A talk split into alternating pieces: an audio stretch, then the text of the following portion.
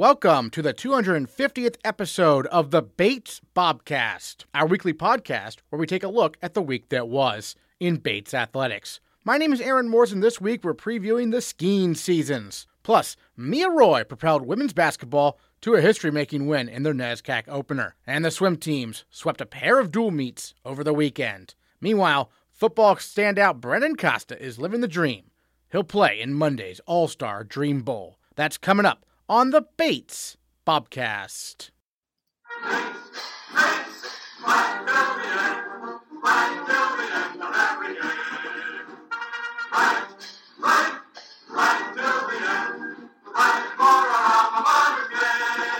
The Bates women's basketball team is 8 and 3 on the year, 1 0 in NESCAC play, and receiving votes in the D3Hoops.com Top 25 poll after defeating Wesleyan on the road Sunday by a final score of 91 to 82. The 91 points were the most in a NESCAC game for the women's basketball team in the last 20 years. Senior Mia Roy led the way with a career high 32 points, being named the Maine State Player of the Week, and she is our female Bobcat of the Week. Bobcat of the Week, Mia Roy with us here on the Bobcast, talking some women's basketball. And Mia, career high 32 points for you at Wesleyan on Sunday. What was clicking so well? I watched some of the highlights, uh, knocking down some threes. I noticed a lot of free throws as well. But what was really clicking for you personally on the court? I was just feeling really confident. And I think that it was, you know, first NESCAC game. So I was feeling good. The team was feeling good. So I think it was a really good team win how has the team been adjusting to you know some of the schedule changes you've had to deal with and so on and so forth just being as flexible as possible i imagine right yeah i know it's definitely frustrating but i think we're all just happy to play taking advantage of every game and opportunity we have so that's been our outlook and our coach's outlook on that and for you i mean you mentioned uh you know the team win aspect of it this team has a lot of depth and, and it seems like it, it, it's, been needed in recent weeks, certainly. But how did it come together yesterday in terms of you know two players had double doubles? Megan Graff had ten assists. Also, what was that like to see that happen? I know it was just so nice to see like that team win. I mean, everyone just played so well, and it was nice to see it all come together. Um, and then like people off the bench were scoring a lot too, so it was just really great to see. So, as a senior, what have you been working on in your game specifically this year? finding my role in the team. I feel like every year it's changing. And as a senior, it's just more important to lead. And I feel like I'm just trying to have as much energy, as much confidence, and like working really hard. Um, and I feel like people have been following that. What's the senior class like? I mean, what's the dynamic like? You've got, you know, Ariana Dolly at the top of my head, um, also class of 2022. Taylor McVeigh coming back for an extra year. Um, mm-hmm. You came in with Megan Graff, even though she's now technically a junior. So what's what's this group like though? It's just so nice that there's so many different tools. I feel like in the senior class, and uh, the past couple years we've only had one, I believe, one senior each of my years. Mm. Um, so it's just so nice to have a group of uh, five of us, just all have different roles and able to lead and help our team be successful what do you see your role as on this team? You mentioned fighting your role. What, what do you see it as? Um, I would just say I I feel like I lead by example a lot and just try and work as hard as possible, bring a lot of energy.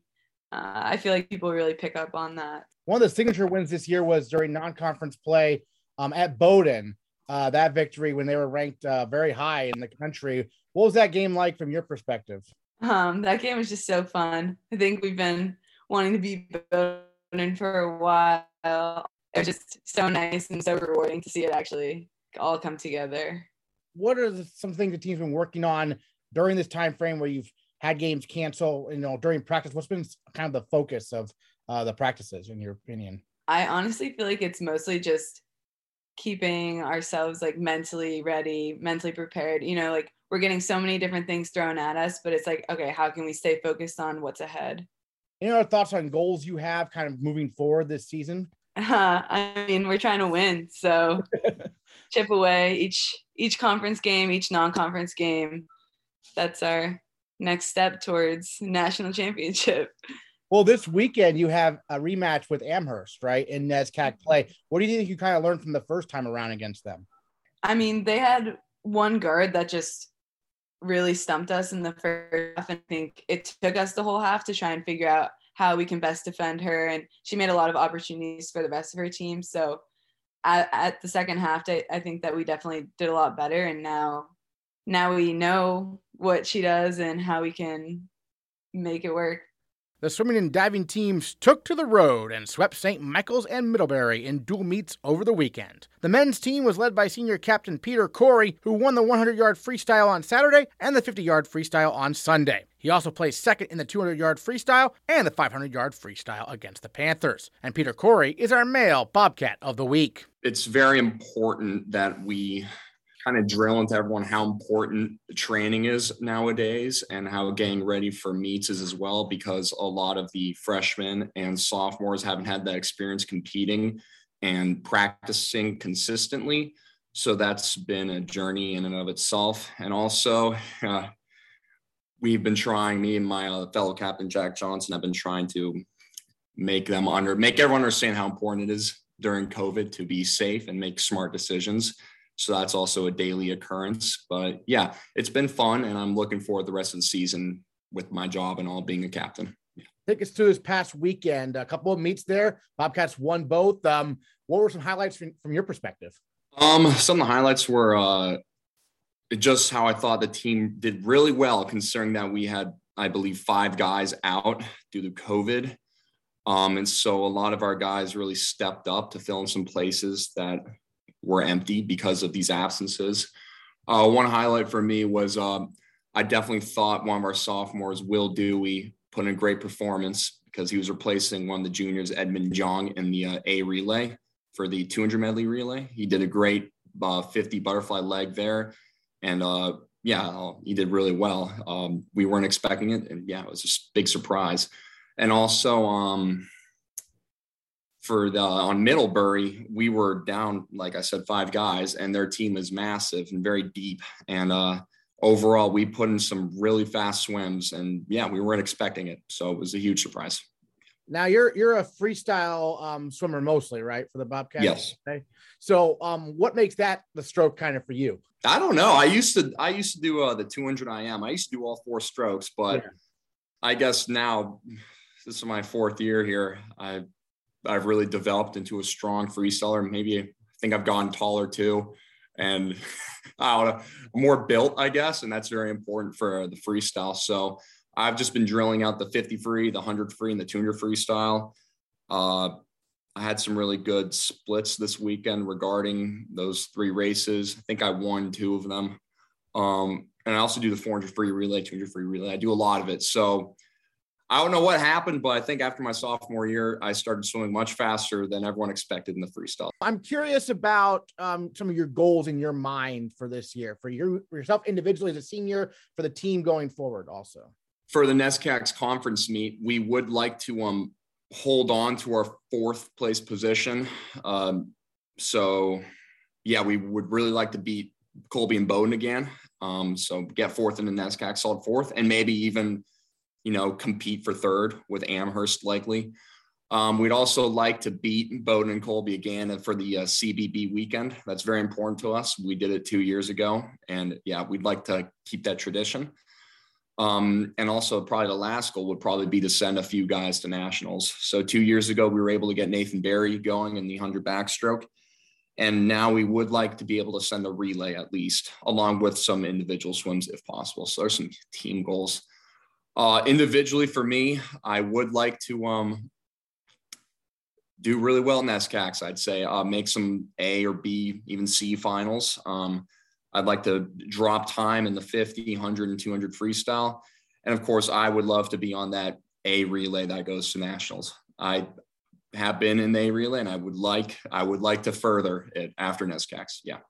I'm curious if you mentioned the CBB. I remember the meet a couple years ago um, Colby, the Colby meet, I believe, right at home. That, that is right. Yeah. Dramatic, right? I mean, was that the was that the most thrilling meet of your career? It was. I remember. Um, it was neck and neck, and then I went into the 200 IM alongside Andrew Hall, and the coach was like, "You guys have to win this, or we're not going to win the meet." So, me and Andrew went in. We both we went one and two in that, and then right after I had to go into the 200 free relay, and that's when it, where it was crunch mode because like the way the the meets are scored, relays are scored, is that if you get first in the relay, you get a lot more points in second and third. So coach is like, we're ahead right now, but if we get second, it's over, we lose. So he's like, we need to go. We need to go now. we need to win. But I was gassed after the 200 IM, and it was right after. So I was like, take me out of this, put me in the B relay, and uh, put one of our alumni, Tanner Fuller, in instead. And they did, and they won. It was a total miracle. It was the most fun I've ever had in a swim meet. But yeah, it was. I remember that. I I look forward to more moments like that. Hopefully, we get some dramatic finishes next week, maybe maybe in two weeks from now. But yeah, you touched on this earlier about you know leadership and everything.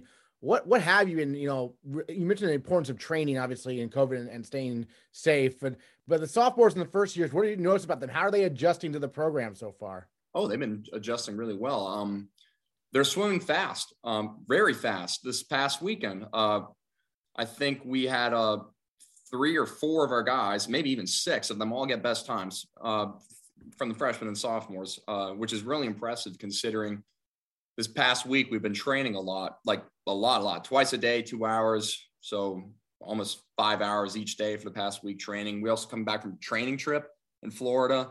So everyone's sore, everyone's tired. But then when they need to, when the freshmen and sophomores, especially when they need to step up, they do it, right? Uh, they dropped a lot of time and hopefully we can keep that trend going. And like I, the most I can do is encourage them, right, and uh, telling them to keep grinding in the pool and in practice. They've been doing a great job, and I think they'll continue doing that.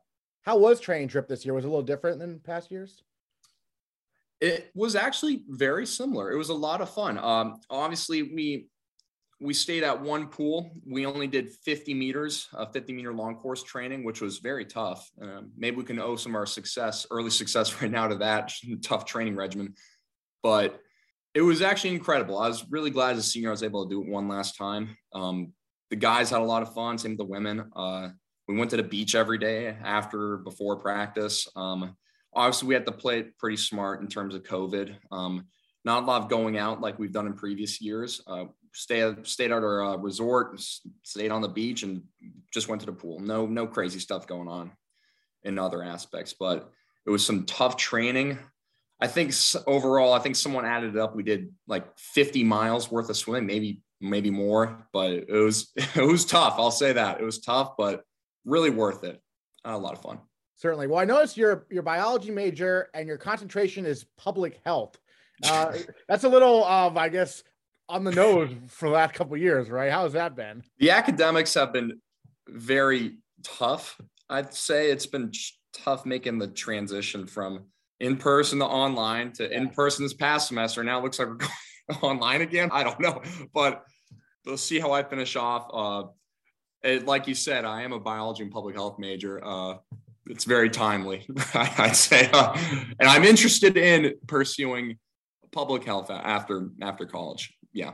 Terrific. Well, any other thoughts you wanted to share about the season so far? Um, what stood out to you that we haven't gotten to talk about? One thought. I think this is the strongest men's team we've had ever. So for list for those listening, be prepared for some fast times at NESCACs at the CBB weekend and hopefully nationals. We have a very strong men's team. Excellent. Pieter Cory, Male Bobcat of the Week. Thanks so much for joining us on the Bobcast. Really appreciate it. Thank you for having me. The women's swimming and diving team entered the new year ranked 11th in the country, and the Bobcats did not disappoint, remaining undefeated on the year with their wins at St. Michael's and Middlebury. Senior Maya Reynoso Williams won the 1,000 yard freestyle on Saturday, and followed that up by winning the 200 and 500 yard freestyle races on Sunday.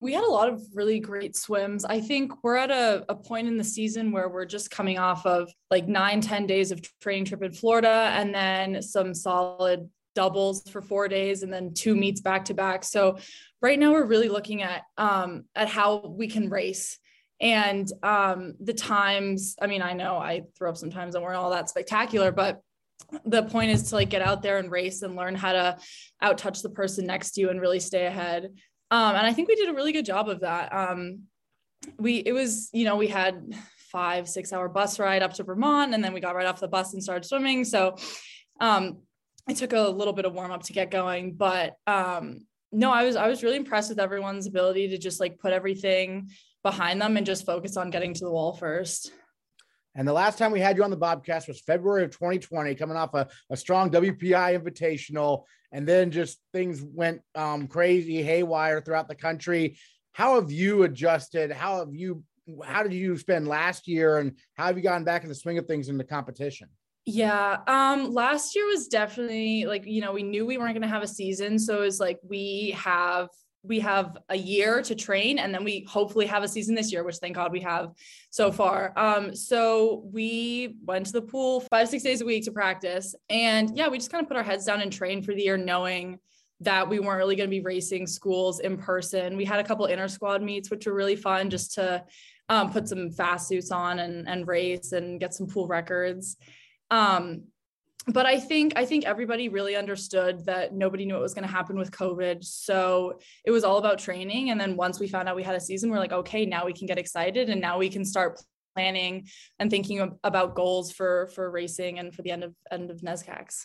And the women's team this year is undefeated, including a victory in the Maine State meet. Uh, that's yeah. always nice to beat the rivals there, right? What was that experience like? Oh yeah, it's really fun. Maine State's always so fun because Colby and Bowdoin are there, and so we get to kind of feel them out before we race them in dual meets. Um, so was just nice to see them, and also the new Colby facility where we're both men and women are going to be having our end of season championship meet.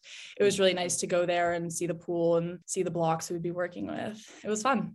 And now those Colby and Bowdoin dual meets are approaching. What are the similarities and differences between those and when you play them, when you face them in the Maine State meet, kind of?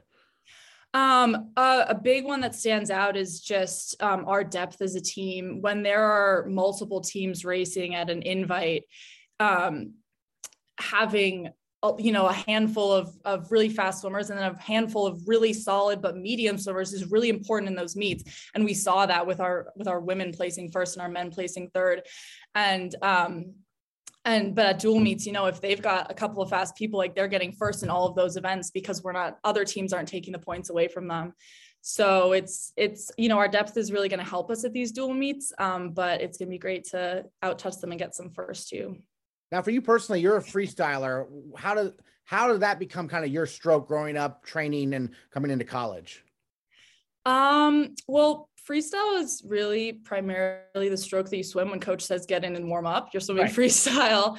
um, I think I I was recruited as a freestyler and kind of a backstroker and butterflyer, but when you get to college, it's like, what can you do to contribute to your team and how do you best help your team out? And when I got here, the best way to do that was to put me in the 500 and 200 freestyle. Um, and that continues to be the best way to do that since I've kind of been training that um, for the past four years now. Um, I do like to mix in some backstroke in practice just to just to ease up on the shoulders a little. Um, but yeah, it's just kind of one of those things where you get to college and it's like, how, what, how do I help? Like, what is the best way to support my team? So this is, this is how I do that. Yeah. Cause your first two years, you helped the team get all America honors in the 800 yard freestyle relay, your first year and your sophomore year. Is that another goal this season or is there other races possibly as well? Oh yeah, no, I'm definitely really excited about our eight free relay this year. Um, we've got some fast 200 freestylers, so hopefully you know, we get to nationals and, and score some points there. That would be really fun. Um, and we like we've just recruited great classes since since COVID shut everything down. So our freshmen and sophomores are, you know, ready to go, and a bunch of them have B cuts now. Um, so they'll be swimming individually if, if we make them, if we get them there on relays, which is really exciting. Yeah. Well, speaking of those uh, first years and sophomores, uh, you know, they've had an interesting transition to college to say the least. As a senior, how do you provide maybe leadership or, you know, how do you answer like their questions about what it takes to succeed as a Bobcat now that you're actually competing, right? yeah. I think sometimes, I mean, we're, like our team is always there for each other and we're very loud and supportive and you know high fives after every practice and you guys are doing great. Um, but sometimes it's just nice to let them know things that you've learned throughout the years. Like this weekend i was like guys look like we you're not supposed to be swimming your best times right now. Like we're so tired and we're in the middle of training but it's really important that we race. And once we get to NESCACs and once we're on that taper you are you're going to be going so fast. But you just don't stress out about it right now. So i think just just letting them know the things that you've learned slowly as you've gone through your years of bates is really important um, just to put their minds at ease a little bit so they can just focus on like taking a deep breath and racing and doing their best. How good was it to have train trip back this year Oh my God, it was so nice. It was one of those things you like didn't even realize you missed until you got there and you're like, I can't believe I went a year without this. It was really great. And it was really good for our team too. We just needed some time just away from Bates to be in our own like Bates swim and dive bubble, swimming practice twice a day, spending the, the whole middle of the day at the beach. It was awesome. I know I was speaking of Pieter Cory on the men's team. He's very excited. He's saying it it's the strongest ever. I mean, both these teams really strong. What's that dynamic like to have uh, um, you know, so many fast swimmers uh, from women and men, right? Yeah it's it's really great. It's like one of those things where like oh what what event am i swimming at this at this dual meet today? And you look to your left and your right and you're like oh my god like the the two people on my team racing next to me are just going to do so great and they're going to push us. And you know like we can get one two three in this event. So it's just really exciting to know that like your team is is is doing great. What do you what goals do you have in your mind this year as a senior you know individually and for the team perhaps? Um, I think for the team, it would be I, the women's team is definitely looking to get like our largest um, nationals team that we've ever had, and I think we have a really good shot of doing that. Um, we have a really great lineup this year. I'm really hoping that the men the men get a relay and a couple individual swims too, because it's it's been a little while since we had a solid men's team at nationals, and we're definitely a team that does better together with the men and the women's team. Um, yeah, and I and I want to be I want to be part of that team. I want to be right there with them and and help them along the way. So, well, I was going to say, because 2020, it would have been, I think, the largest women's contingent. Mm-hmm. Yeah. Yeah. I think we were at like 11 women that year and with one man. And did you mm-hmm. end up making the trip and having to be called back, or did you never actually go? No, we okay. never actually left. I think we found out like two days before we were supposed to leave. Yeah. Or so some unfinished yeah. business there in your mind, right? Yeah, for sure. Yeah. And in terms of uh, this year, you know, we mentioned some of the goals you mentioned, you know, being part of that the young swimmers swimming those B cuts. I mean, how amazing is that to see for you? I mean, that, that's that's terrific. Oh, I know it's so great. Uh, yeah, Maine State was a really exciting meet because you know, I mean, like we were winning, the women's team was winning, and it was just so exciting to watch. But then you're looking up at the board and you're like, oh my god, like that person is going to swim an individual individual event at nationals. You know, if we get them on that relay. So yeah, it's just really exciting because it really helps you look like beyond NESCACs and think like our team can do better than place, you know, top four, top three at NESCACs. Like we can go to nationals and and really do some damage there too. Excellent. I think it's kind of a coincidence, but uh, two swimmers on this week, you and Pieter. You're both mm-hmm. uh, biology majors, and you have a concentration in public health, which is yes a little bit on the nose. I, what, what's that been like academically during this time? Um, it's been pretty interesting. Um, I can't say I've taken a ton of classes that are like directly related to you know viruses and COVID and such, but um, yeah, no, like I took cellular biochemistry last semester which was just like interesting to think about um, COVID and public health disparities and stuff. Um, no, yeah, just being just being in all of my STEM classes as this whole pandemic has been panning out has been it's been kind of nice actually because I have all these professors saying, you know, like we get it, this is hard, but this is what we know about the virus and this is what we think. I'm like, okay, like I trust you guys. You have your PhDs in microbiome and all this. So yeah, it's been very comforting. And then just any other thoughts you wanted to share on the meets this past weekend uh, or, or, on season going forward we haven't got to talk about yet? Um, we're really excited for our Colby and Bowdoin dual meets. Both the men's and women's team are really hoping to be CBB champs this year in terms of dual meets. So yeah, if we can have Bates spectators, we definitely want people to come out and support us at Tarbell should COVID allow because we're really excited and getting pumped up to do that. All right, sounds good. Maya Reynoso Williams, thank you so much for joining us on the Bobcast. Really appreciate it. Thanks so much for having me.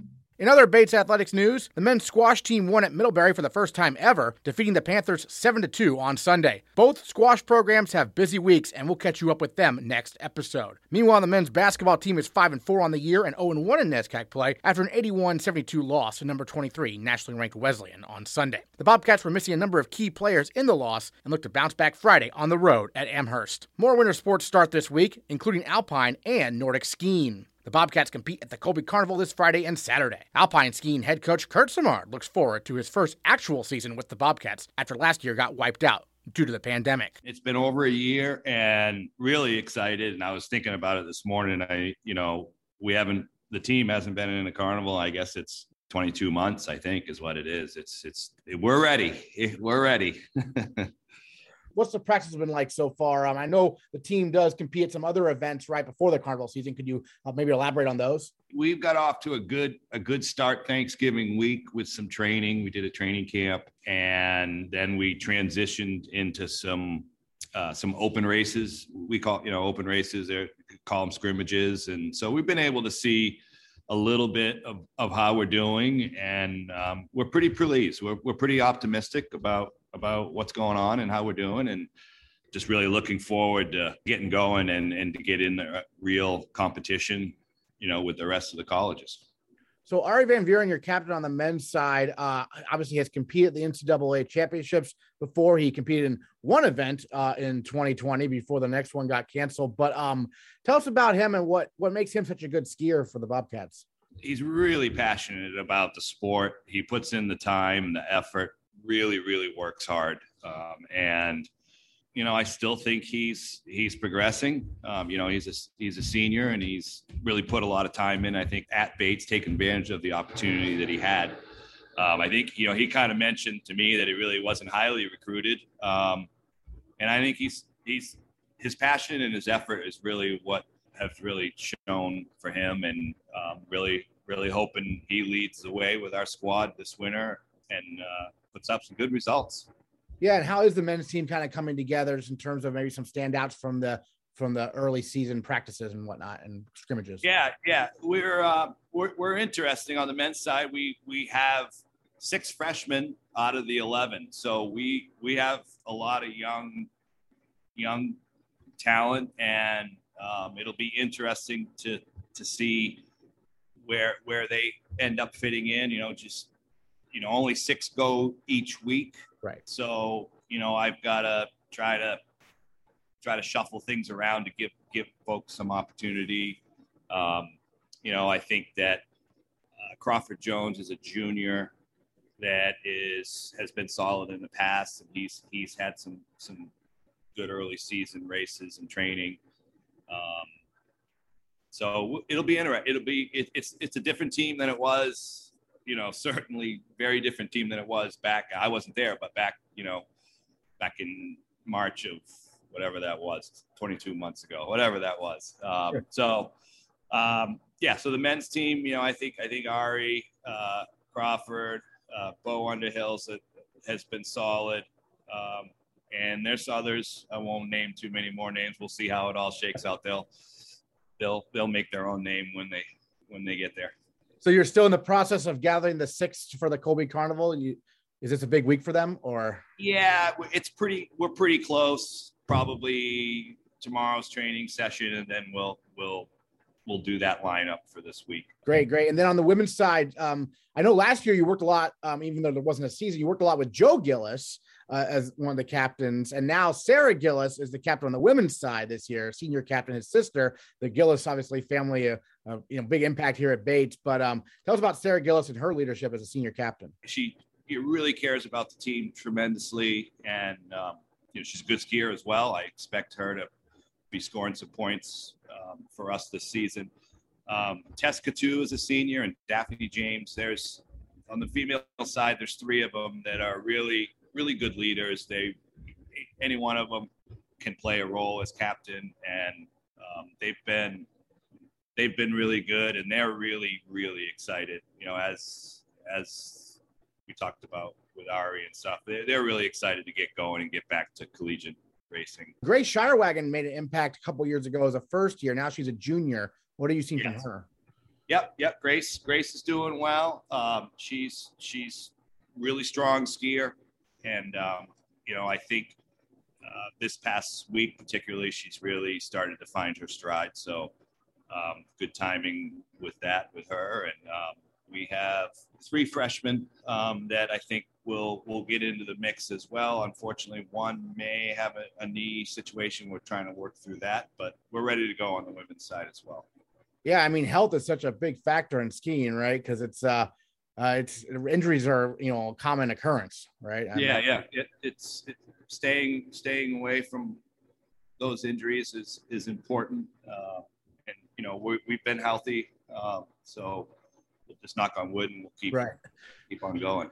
Yeah, I was noticing the women's roster a little bit smaller than the men's roster. From a coaching perspective, you have maybe have fewer decisions to make, perhaps, or maybe it's harder. I don't know. What's your perspective on that in terms of the size of the rosters? Sometimes it's I will have a, a few less decisions there, and um, so, but it also, you know, I think it's easier to be able to mix up and make sure that people are getting opportunities, you know, and, and, and again, on the men's side, it's, it's, it's a touch, just the way that it worked out with the whole COVID off year and, and some people that took a deferment year. So that's why we, we ended up with the, the bigger group coming in as a freshman class. Um, but you know, they're, they're good. They're, they're, they're working at it. They know they got to be patient with it. And, um, you know, I think, I think right now, I think any, anything we can do is, we we appreciate you know it's been a it's been a long long haul. So um, we're all appreciating the training and the and the racing that that we have done and and hopefully a, a clean season ahead here.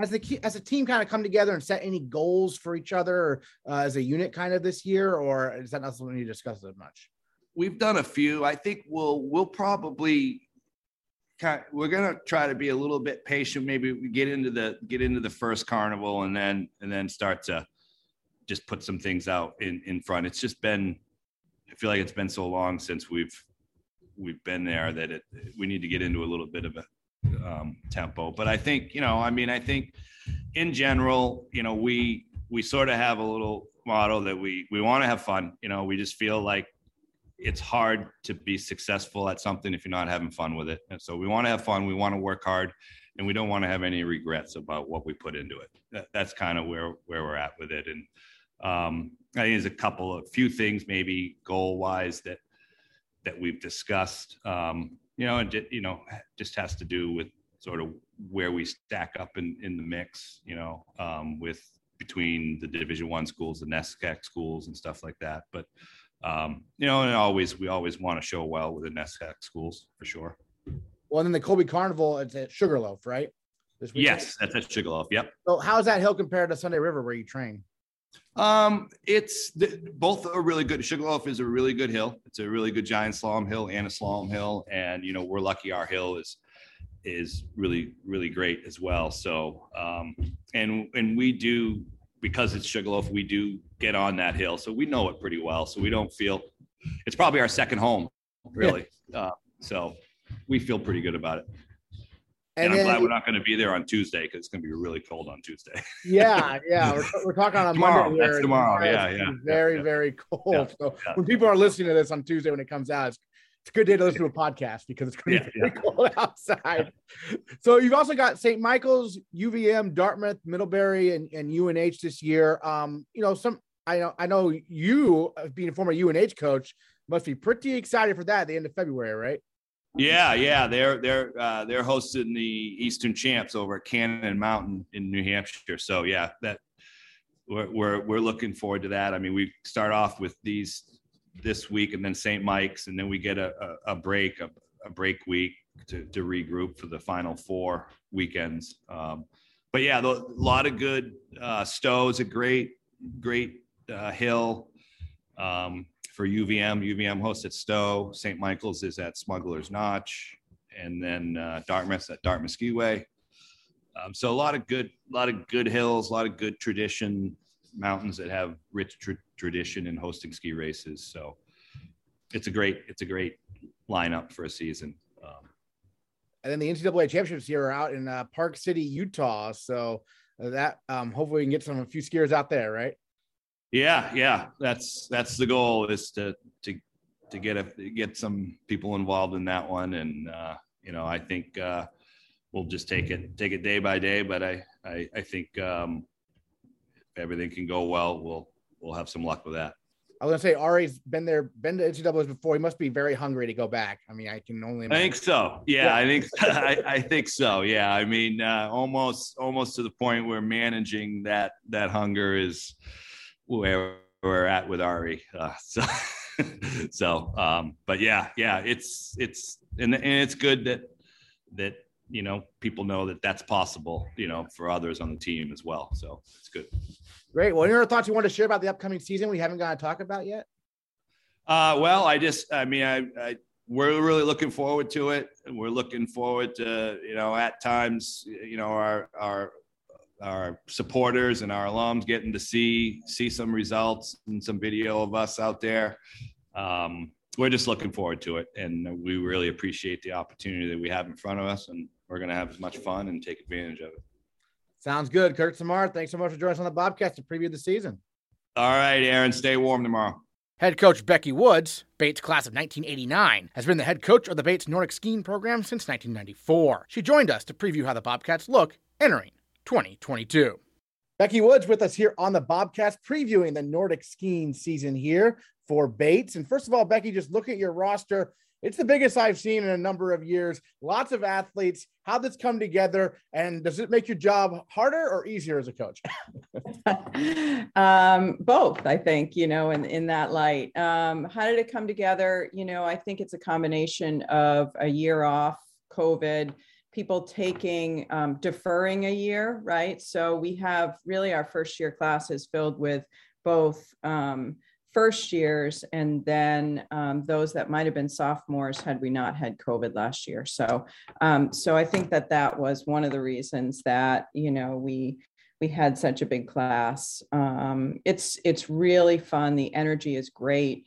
There's good talent um, but it's a big team. And so we um, you know we want to make sure that we're uh, working with everybody and meeting everybody's needs. Uh, and it also, um, you know, we'll see that you can't bring the whole team to all the carnivals, right? And that's a challenge too. So the larger the team gets, the harder that um, that is, and those decisions are tough each week. So, um, but we're really looking forward to it. Um, I think it was due time that we had um, this influx, uh, and I'm excited to see what happens.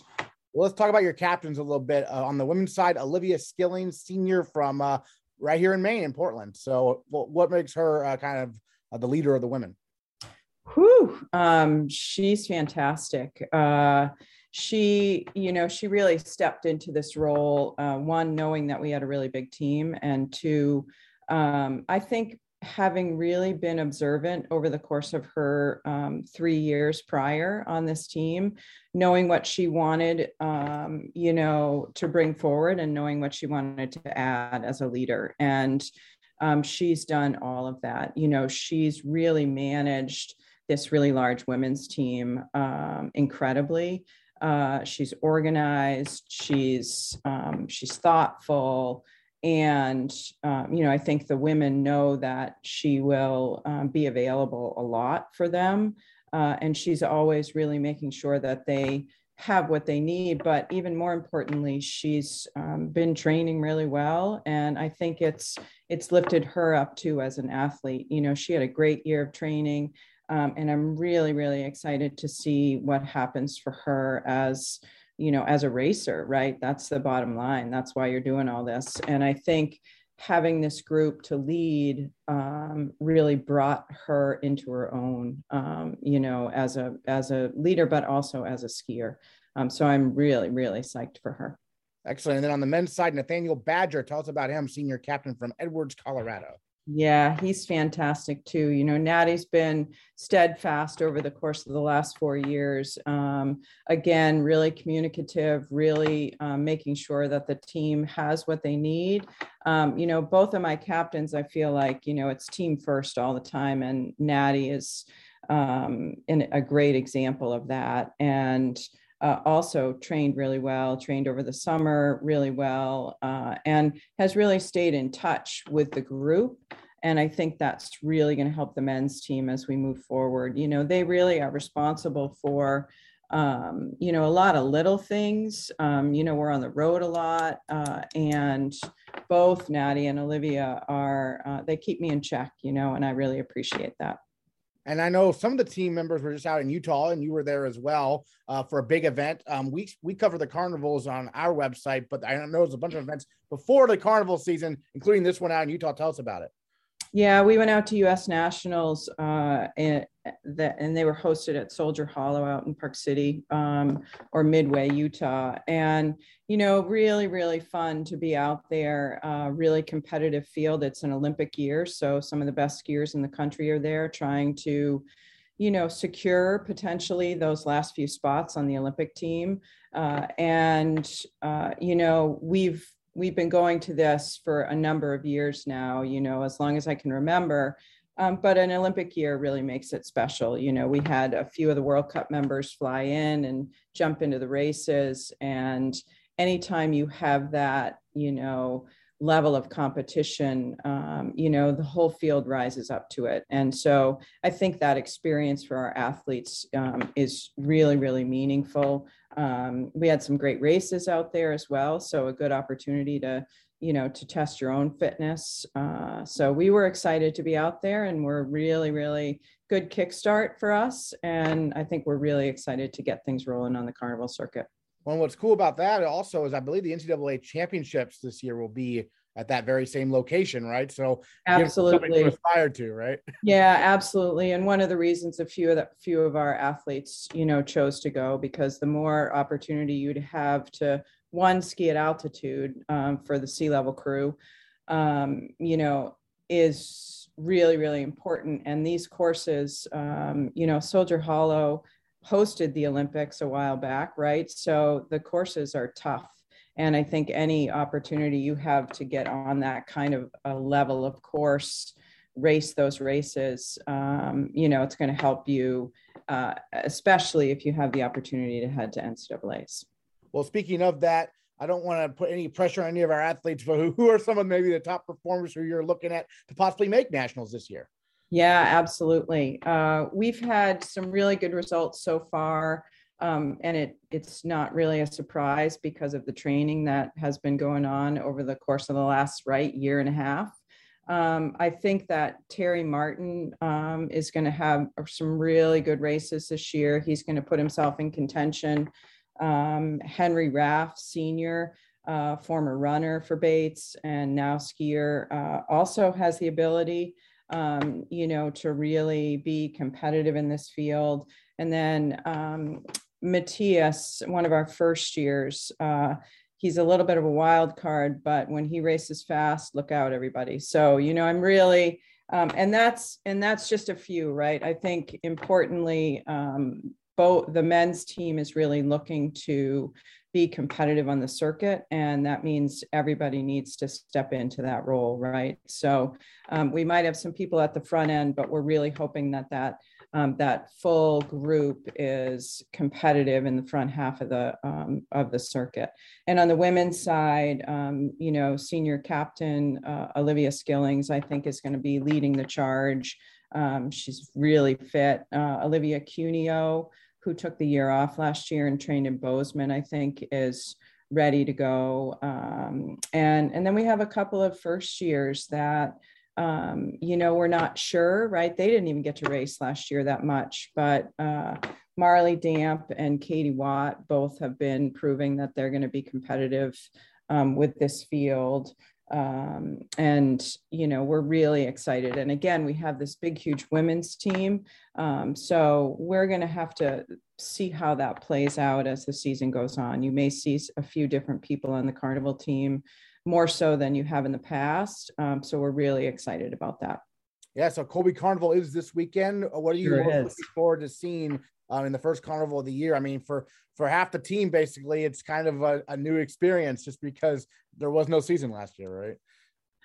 That that is correct. Yeah, I mean it's it's interesting for me this year. You know, I um, you know we we go to do a 20k, and I have some of the some of the women uh, and or men saying, "Oh, I haven't done one yet." I'm like, "What? You haven't done one yet?" And of course they haven't you know they didn't race last year um, and we sort of forget that. So you know i think it's really important that we keep it in perspective as we head into the you know into the carnival this weekend um, but we're also you know really really excited about it. Um, you know the uh, right now um, colby's skiing on a two and a half k loop right? So it's a man-made loop because snow is not um, where we would want it to be right now, but I think the course will be in really good shape and we'll get to see him a lot. So we'll have uh, good support during the race uh, over the course of the weekend. But it's a equal distance event this week. So we're doing a 5K for everybody, 5K classic, and a 20K skate for everybody. Um, so that will be really fun. Um, you know, really fun to to watch play out. Great. And then you touched on this earlier, but it is an Olympic year. Olympics coming up in February, and we do have uh, some somewhat breaking news on the Bobcast. On Sunday, Hallie Grossman, class of 2015, was named a first alternate for Team USA in the biathlon. Uh, we've talked about Hallie before and what she meant to the Bobcats four years of skiing for Bates, and she was the female athlete of the year in 2015. Um, how proud are you? I mean, you must be uh, uh, over the moon about this in terms of her getting to travel to Beijing, right? Uh, it's unbelievable, right? She's been working so hard, uh, and you know, it just to me shows her grit and determination. She's always shown that, uh, and you know, she had the opportunity this past weekend to really um, showcase what she could offer the team. And I think the results that she put up this past weekend really uh, put her in a position to be named the alternate. I, have only texted with her. I haven't had a chance to talk with her yet. Um, but we're uh, we're so thrilled for her. And her brother Eli is also on the team. Um, and he, you know, he brings that same energy that Hallie had. So we're um, we're excited to follow along and um, and see if she has the opportunity to be, you know, to get into a race over there. But just being there, the experience, um, you know, is something that, um, you know, will last a lifetime for her. And hopefully she can come back and talk about that. Excellent. Well, any other thoughts you want to share about the upcoming Nordic skiing season we haven't got to talk about yet? Uh, I think most importantly, uh, we're all really looking forward to um, getting the Nordic community back together. Uh, I think there's uh, a feeling of, you know, incredible gratefulness to to have a season upon us that we're actually able to um, compete in. You know, and uh, and our athletes are excited about it. I, I think what they have learned uh, over the course of the last year and a half is to take every opportunity that's put in front of them because you never know right you never know so that's how we're approaching each weekend you know to to really um, give it your all to not save anything for anything right because um, you don't know what tomorrow's bringing and you know we'll um, we're really looking forward to it excellent becky woods thank you so much for joining us on the bobcast to preview the nordic skiing season really appreciate it thanks aaron on monday Bates Senior Associate Head Coach and Offensive Coordinator Custavious Patterson will once again serve as one of the head coaches at the Dream Bowl, an annual all-star football game spotlighting the top players from the FCS, Division II and Division III. This year, he'll be joined by Bates senior Brendan Costa, who recently accepted an invitation to play in the game. Costa set the single-season program record for passing yards this fall, but fans may see him at a different position on Monday. Happy to have Custavious Patterson and Brendan Costa with us here on the Bobcast, talking about the Dream Bowl coming up here on Monday. And Coach Patterson, you've been involved with the Dream Bowl for quite some time. Take us through kind of the short history of maybe how you got involved with this event. Yeah, so um, starting out a few years ago, I was an NFL liaison in the New York City area. Um, and when the Dream Bowl came about, the owners, originally from the Brooklyn, New York area, he wanted to grow the game. Um, at the time, he had, you know, uh, decent pockets, uh, pretty big pockets, and he wanted to do something to be able to give back to, uh, you know, kids that, that played at the small school level. Uh, it was one of those things where he just needed some networking from the NFL, CFL, uh, just to bring some attention to the game. And, and, at that time, I had a lot of contacts with the NFL, CFL professional teams. So definitely wanted to branch out and help him with that. And also, I wanted to be able to help uh, the kids on our current roster in the New York City area get even more exposure that who wanted to, you know, try to continue their dream and chase their dream of uh, playing at the next level. So I wanted to make sure that we created as many platforms and avenues as possible to create those opportunities for those kids to exploit their their, their dream, to seek their dreams, to, uh, to to live their dreams, to make it possible. And so that's how the Dream Bowl kind of came about, and and it just kind of found me. You know, Neil Marvon, the owner, it, it, he just kind of found me, and, and, it was one of those things. I looked on one day and I got a phone call and was like, "Hey, I'm Neil," and you know, I would like to come over and talk to you. I'm right across the bridge. And, you know, I brought him over and and we had we had to sit down and talk and he explained the concept to me and I liked the concept but because I believe in giving back and I believe in helping people and I think that's very very important uh, to to put young people in a situation to succeed. And then this year, obviously, first time I think we've had a Bates player play in the Dream Bowl. Brendan Costa here. Uh, Brendan, just tell me a little bit about how this opportunity came up for you. Well, uh, Coach Patterson's been talking about it for a long time. Uh, me uh, playing in this game, uh, we had a pretty good year in 2021 from a uh, from an offensive standpoint. Uh, I think we were we kind of came into our own a little bit more than than than in previous years. Um, and then after the season, Coach Patterson called me, said, "Hey, do you still want to play in the Dream Bowl?" And I said, "Of course." Um, and especially with losing my last game to COVID protocol and all that, it kind of gives us our final game together, which which is uh, which is really nice. So I'm really excited to be uh, back on the field with Coach Patterson for sure. final game together, but a little bit of a twist here. We might be seeing you line up at wide receiver. How have you been preparing for this? Maybe a position change here. yeah. So I so the only other quarterback I know, and obviously during the summer, I'm I'm I'm, I'm the one that's training to play quarterback. So it's it's kind of easier to find receivers, but it is not easy to find quarterbacks.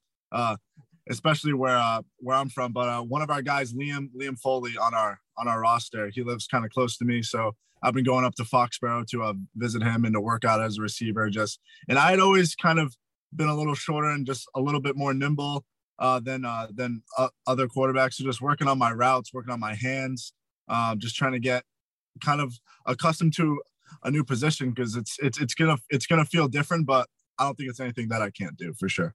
And Custavious, from your perspective, what does Brendan need to do to succeed at this position switch? I'm, very curious. Uh, I think it's one that uh, we, we've kind of talked about a little bit. You know, uh, you know, just maximizing his ability and his opportunity. You know, um, and I think his mother probably knows better than any of us uh, that probably planted this idea, right? Brendan probably knew that he was a receiver, and you know he has some wonderful parents, and, and you know they're very goal-oriented people, so they have a vision, and um, and, and I think uh, one of the things is I think it's pretty accurate onto what Brendan's goals is, and one of the things is, hey, he's an athlete, you know, yeah, he's a football player, um, but he's an athlete, you know, and and so this is a good measuring stick to see how he can he translate his game over uh, to doing something different after being a, a, quarterback his whole career for the most part. Um, I'm, I'm very curious to see him against some of the best players in America uh, and see how and see how this transformation works out for him. Um, again, we're going to do everything to put him in position to showcase his abilities to to put him in the best position to get the, the notoriety that he wants. And Brendan, um, I see some online, some of your teammates, some of your receivers at Bates are pretty excited to see what you can do at their position, right? yeah, because during during during practice, I would I would be I would be teasing them about my hands and that I have the best hands on the team, which is obviously not true at all. Um, so I'm I'm really excited that I have a very good uh, uh, support system from my team. A lot of my receivers, I've I've actually reached out to them personally to ask them for pointers or anything that they're kind of looking for in the game like guys like Jackson Hayes, Sean Bryan, Mohamed Diawara, guys like that, um, that have that, that have played at this level for for a while now. So they they've been really really good, and they and, and they are excited to kind of see their quarterback uh, play play some receiver. Uh, so it's just it's just it's just a very exciting time to kind of go onto the field and not have to really worry about orchestrating the whole offense and just kind of going out there and playing. So I'm very excited for it. And you're going up against guys from like D2 and even from FCS as well. So how excited are you to see yourself, you know, compete against guys at you know these levels that are you know supposedly are higher than D3, right?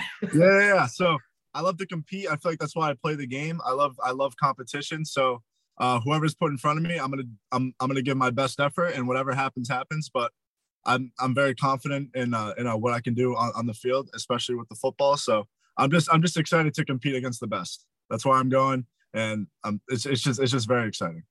And Custavious is someone who's coached this game for a number of years now. Um, I mean, what kind of talent is coming in? Uh, you know, FC is it all seniors or is it all um, all classes? Okay, it's just seniors. It's a senior, senior it's a, game. It's a okay. strictly senior game. Yep. Uh, for all levels of football. When it first started out years ago, it started out as a Division three, Division two concept, mm-hmm. and then uh, when I came aboard year three, that's when the FCS players started coming on board, and now uh, in year 10 of this, this game, there is some Power Five kids in there, okay. whether through bounce back or kids that can get into the East Shrine, uh, Senior Bowl. Neil has made it available for a few Power Five and a group of five players to tip in the game. So there's a few kids there that are still Power Five guys, and a few guys that are transferred by the portal and has found themselves at D2s and other program that's bounced back. So there's a combination of Power Five, uh, Division One, Double A, Division two um, and the best Division three NAIA talent you can find in America. Uh, you know, it's a melting pot of the best talent in, America you can find, and and some of the best, most ambitious kids you want to meet. I mean, this is uh, for sure. It's not the the Shrine Bowl or anything, not an indictment on it, but these kids here are going to fight a little harder. These are the kids that feel very underprivileged and they they they have a chip on their shoulder in this game. So it's it's, it's a very competitive, exciting game. I watched over 20 to 30 some kids go on and get uh, some type of professional contracts from this game. So it is, it is, it is the real deal. And Brendan, yeah, what do you see as kind of your goal of for what you see, want to see emerge from this game? Like if you have a good game at wide receiver, what do you kind of vision for moving forward, even perhaps? Yeah, I, I think I think my mentality on the football field has been whatever a coach needs me to do, I'll do. And I think I think my skill set, I can I can do a lot of different things. Um, I can throw the football. I think I can catch the football. I think I can I can run the football. I can return kicks. I think I, I, I just feel like I've, I've gone through my whole entire football career doing a bunch of different things. And then this game, I can finally showcase them. So whatever happens, happens. I'm just going to compete. Uh, and, uh, and if I get any calls, like that's a great thing. So I'm just excited to go out there and compete against the best. And that's, and that's, and that's all I can ask for. And, and I can thank coach Patterson for, uh, for, uh, helping me, helping me along the way through, through my, uh, through my time at Bates to kind of get me ready for this game um, as we had always talked about it, and kind of doing a bunch of different things at practice to kind of tone my skills just a little bit more. Yeah, just to follow up on that, actually, I mean, you and Coach Patterson obviously worked together for a number of years now. What's this dynamic been like from your perspective, Brendan? I mean, I feel like I, I wish I wish I came. I, I, wish that he had come in when, when I was a freshman, because then we would have four full years together. Because I think we had three years, and the first two years we are kind of getting our uh, we are kind of getting our bumps and bruises. But I think this past season we we set a lot of all-time records at Bates together, and I and uh, I think we're on the same page, uh, much more than than uh, what than what we had been in in the past. Um, so I feel like this game could kind of bring that full circle even more. And um, Coach Patterson and I have a great relationship. We're always in the phone room together, always in his office together, just breaking down film, talking about what about what we want to do. And he gave me a lot more power this season um, to kind of look at the field and, and kind of make the, the decisions that I wanted to make and uh, I think it worked out. I, I just think we're a great tandem, and and uh, I'm sure I'm sure he would say the same. Yeah, I, I, definitely agree with that. We're definitely a great fit. I think we understand. I think he understands the way I think and how I want to attack, and I think um, we understand uh, each other's mind and his skill set. And I think his skill set with my mind is a great deal, and he's he's made me ten times better coach, and, and has opened my mind up to a lot of different ideas and creativity and stuff like that. So for every great thing he said about me, he's given me five different ways to be a better coach too as well. Um, and and and and for this game for him, this is not just about him. It's also about Bates to go down and bring information back to Bates. You know, number one, let's go and fly the Bates flag all over America. Every chance we get a chance, whether it's to a camp, clinic, Let's fly the Bates flag, right? And then number two, the information for him to bring back to some of his teammates to let them know what is down the road. Some, you know, some of these guys we got coming up, we got some pretty high end football players. Brendan is just the first step of many high end football players that we do have on our current roster. And as more of them come up the pipe, many of them is going to need this information of what kind of talent base that's going to be waiting on them down the road outside of the NESCAC. And so he's going to be able to give those guys some insight that the typical NESCAC kid won't be able to get because he's going to see the group of five kids. He, he's going to see the speed. He's going to see their strength. He's going to see it all. And that's going to be helpful to information that he can bring back to the Coltons of the world, the Liam Foleys, the the the Diawaras, uh, the Sean Bryants, and you know all those guys are my babies. The Christian Oliveris. this is going to be very vital the, the experience for him that he's going to gain to bring back to these guys as well. You know, so this is this serves a lot of different magnitudes for our program right now. Yeah, excellent. And the game, of course, is Monday, January 17th. Um, the, the, Dream Bowl, you can go to dreambowl.net to watch it. They do have a live video feed of the game, so that should be fun to watch Brendan play some wide receiver. Uh, Brendan Costa, Custavious Patterson, thank you so much for joining us on the podcast. Really appreciate it. Thank you, Aaron. The track and field teams had their meet this Saturday at Brandeis canceled, but as I speak, they've added a meet Saturday at MIT against the Engineers and the University of Southern Maine. We'll recap that meet and preview the rest of the season on next week's episode of the Bobcast. Plus, look back at a huge weekend for Bates Hoops. All that and more next time on the Bates Bobcast.